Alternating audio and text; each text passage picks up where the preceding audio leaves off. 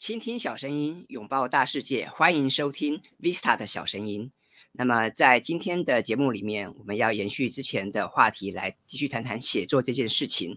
那么，在之前我们已经为大家分享过如何快速写一篇文章，还有就是那写作的流程，可以透过哪几个逻辑哈来自我精进，来帮助你啊做好写作这件事情。那么，今天我要继续来跟大家谈谈如何为你的作品啊，为你的写作增添一些风味啊，我们应该怎么做？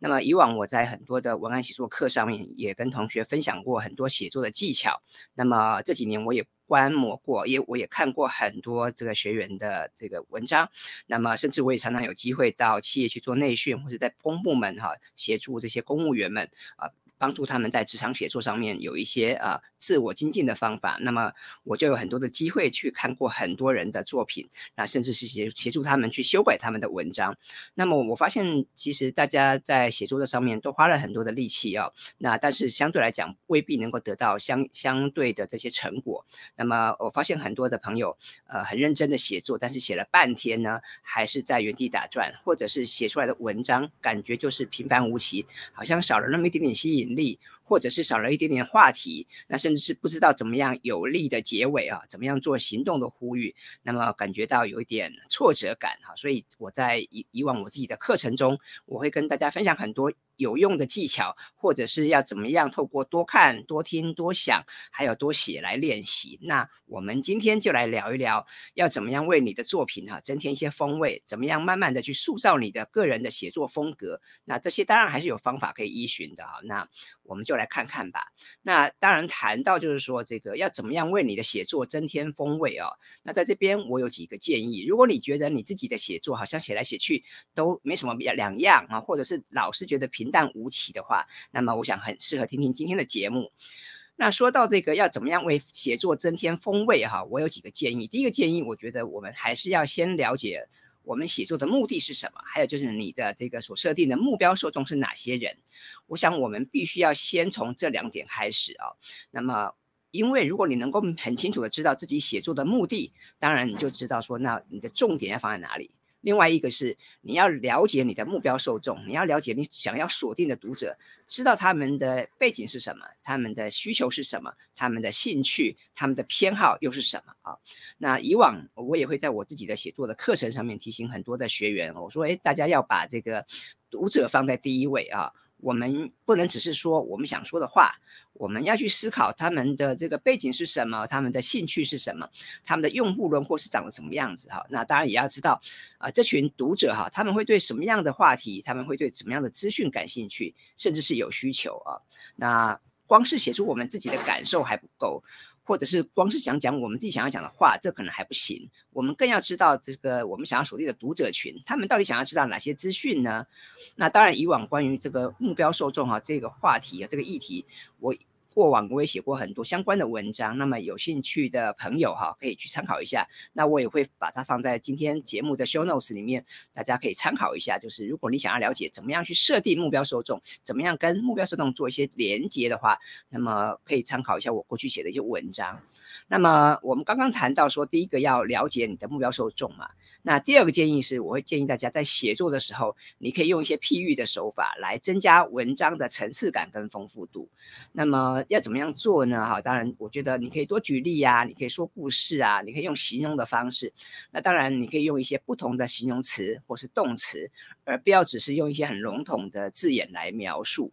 那至于要怎么样丰富哈你的词汇，怎么样强化你的这个写作技巧啊？那我也会建议大家，就是平常你可以开始建构你自己的灵感资料库。那我在之前的节目里面也有简单跟大家分享过，要如何建构自己的灵灵感资料库啊。所以如果你有兴趣的话，你可以再回过头啊去看看这集的节目，或听听听一下。那平常也多涉猎一些作家呀，或是记者，甚至是一些厉害的布洛克的文章啊。因为我觉得他们的写作都蛮值得参考的。那当然，你可以去设定一些你自己想要观摩或想要学习的对象，所谓的 role model 啊。那在这边举个例子来讲，比方说有本书很有名，叫《灿烂千阳》，不知道大家读过没有？那《灿烂千阳》的作者啊，卡勒德·胡塞尼，呃，他在写这本书的时候，他就曾经花了整整四页的篇幅啊，来描述那种黑暗、无助。啊焦急，然后甚至没有水也没有食物的空等待哈。那让读者能够去体验到那种厚重啊、窒息感啊、那种傲热的感受。那因为对现在的读者来讲，你说我们要去了解黑暗无助的感受，光看。光看画面或光看一些文字，其实是很难掌握的哈。所以这个《灿烂仙阳》的作者，他就一开始他就先花了整整四页的篇幅来描述那种让人觉得无助的感觉。那我觉得这就是一种很不错的做法啊。那再来哈，当然我们也可以借助这个视觉或是影音的力量哈，来丰富写作的层次了。那我不知道各位有没有听过一句话叫做“一图胜千文”啊？什么叫“一图胜千文”？意思就是说，如果你能够巧妙的搭配用。一些精彩的照片、图像啊，或者是资讯图表，甚至是懒人包等等，都能够帮助我们哈去说一个生动的好故事。因为光是用文字来描述哈，也有时候读者还是会看不懂啊。所以我们怎么样去吸引到读者的关注哈？怎么样让他们能够很快的进入到我们所带领的世界哈，这是很重要的。所以像我自己啊，我不管在写部落格或者我在写一般的文章，我也会很用心去挑选一些合适的特色图片，那或者是一些啊可以去辅助说明的一些照片。那当然这个图片哈，我也会建议大家就是要好好谨审慎的去挑选哈。你不要以为说只是挑一些美美美的照片就一定哈能够帮你的文章加分。其实挑选。图片挑选这些特色图片有很大的学问。那有机会的话，我会我可以在未来可以我可以再跟大家来讲解一下，就是呃怎么样挑选这个合适的特色图片，可以帮你的文章加分哈。这个有机会我之后再跟大家分享。那最后一点啊。就是我们前面谈到了嘛，我们想要帮我们的作品增增添一些风味，那当然你就必须要更用心哈。我们前面谈到说，哎，除了第一个我们要了解目标受众，要理解他们的需求之外，第二个是我们可以用一些譬喻的手法来增加文章的层次感跟丰富丰富度。那最后一个哈，当然就是我们要善用细节来铺陈。啊，然后要请你勇敢的表达你的观点，要去强化你的这个论述。那特别是如果你想要写篇是比较专业的文章，那么在专业的部分就一定要有更多哈更强有有力的一些数据说明哈，或者是一些啊资讯来去验证、去支持你的这个专业论述啊。那以往当然我也因为这几年常常在很多地方讲课的关系啊，所以我有机会可以拜读很多这个企业人士啊。或者是公务员，或者是大学生啊所写的文章，那我也常常帮帮大家做一些点评或批改哦。那我观察到这么多人写文章，我就发现说，嗯，很多人都觉得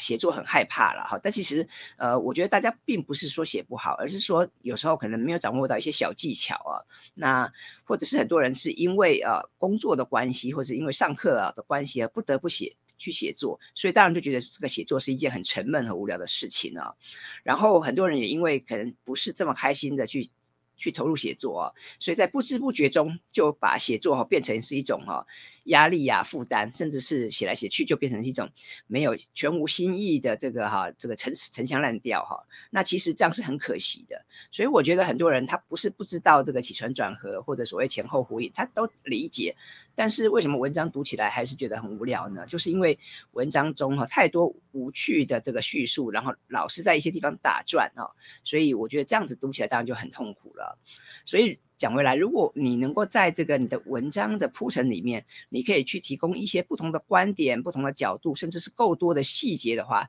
那么你的读者不但会被你吸引，哈，他可以更可以从中找到一些阅读的乐趣，找到一些有趣的情报，哈，我觉得当然这是非常棒的事情。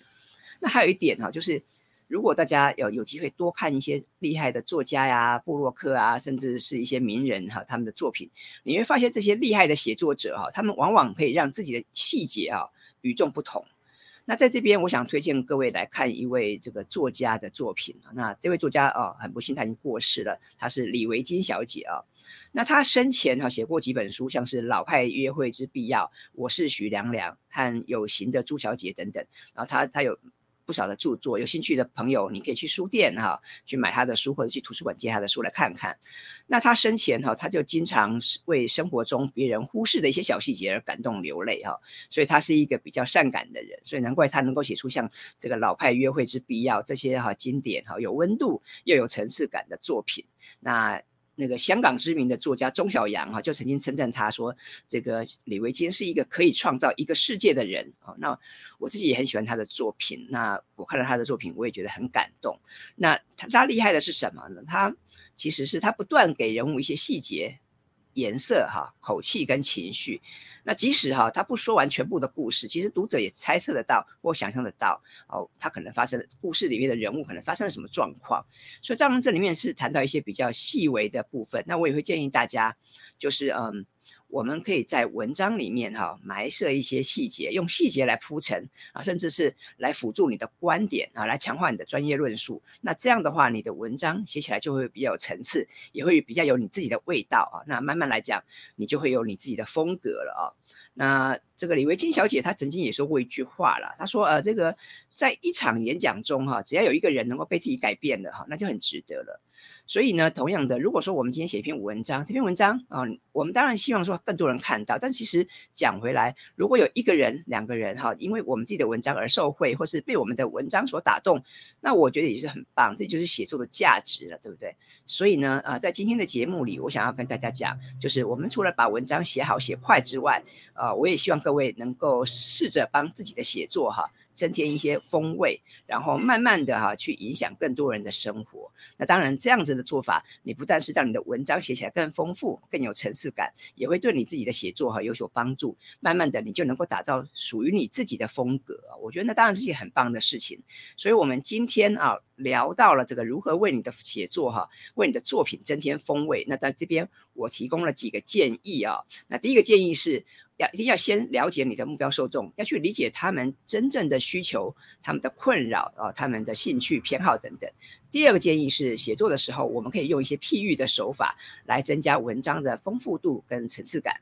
那么第三个建议当然就是我们可以多去参考一些啊影影视的作品，我们可以借助一些视觉影音的力量来丰富我们写作的层次啊。那最后一点就是，请你善用一些细节来铺陈，来勇敢的表达观点，去强化你的专业论述。也就是说，我们不要只是停留在叙述的层次，我们可以多去啊，用一些细节，用一些小故事来去辅助你的说明。那这样子的话，读者不但能够心领神会，他们也可以从中找到一些阅读的乐趣。那我觉得这些都是蛮好的事情。所以我以上提了几个建议呢，我也希望各位你可以去参考一下。那么呃，试着用用这几个建议去试试看，然后嗯。去写写看，那我鼓励大家多写几篇来试试看。那你可以比比较一下前后的作品有什么差异。那我相信你慢慢就能够掌握到那个如何为你的作品增添风味的方法了。那么以上就是我们今天的节目。那如果啊你对于写作哈有任何的问题或任何的想法，甚至你听你听了今天的节目，你还是不大清楚说，哎，那要怎么样为自己的作品增添风味啊？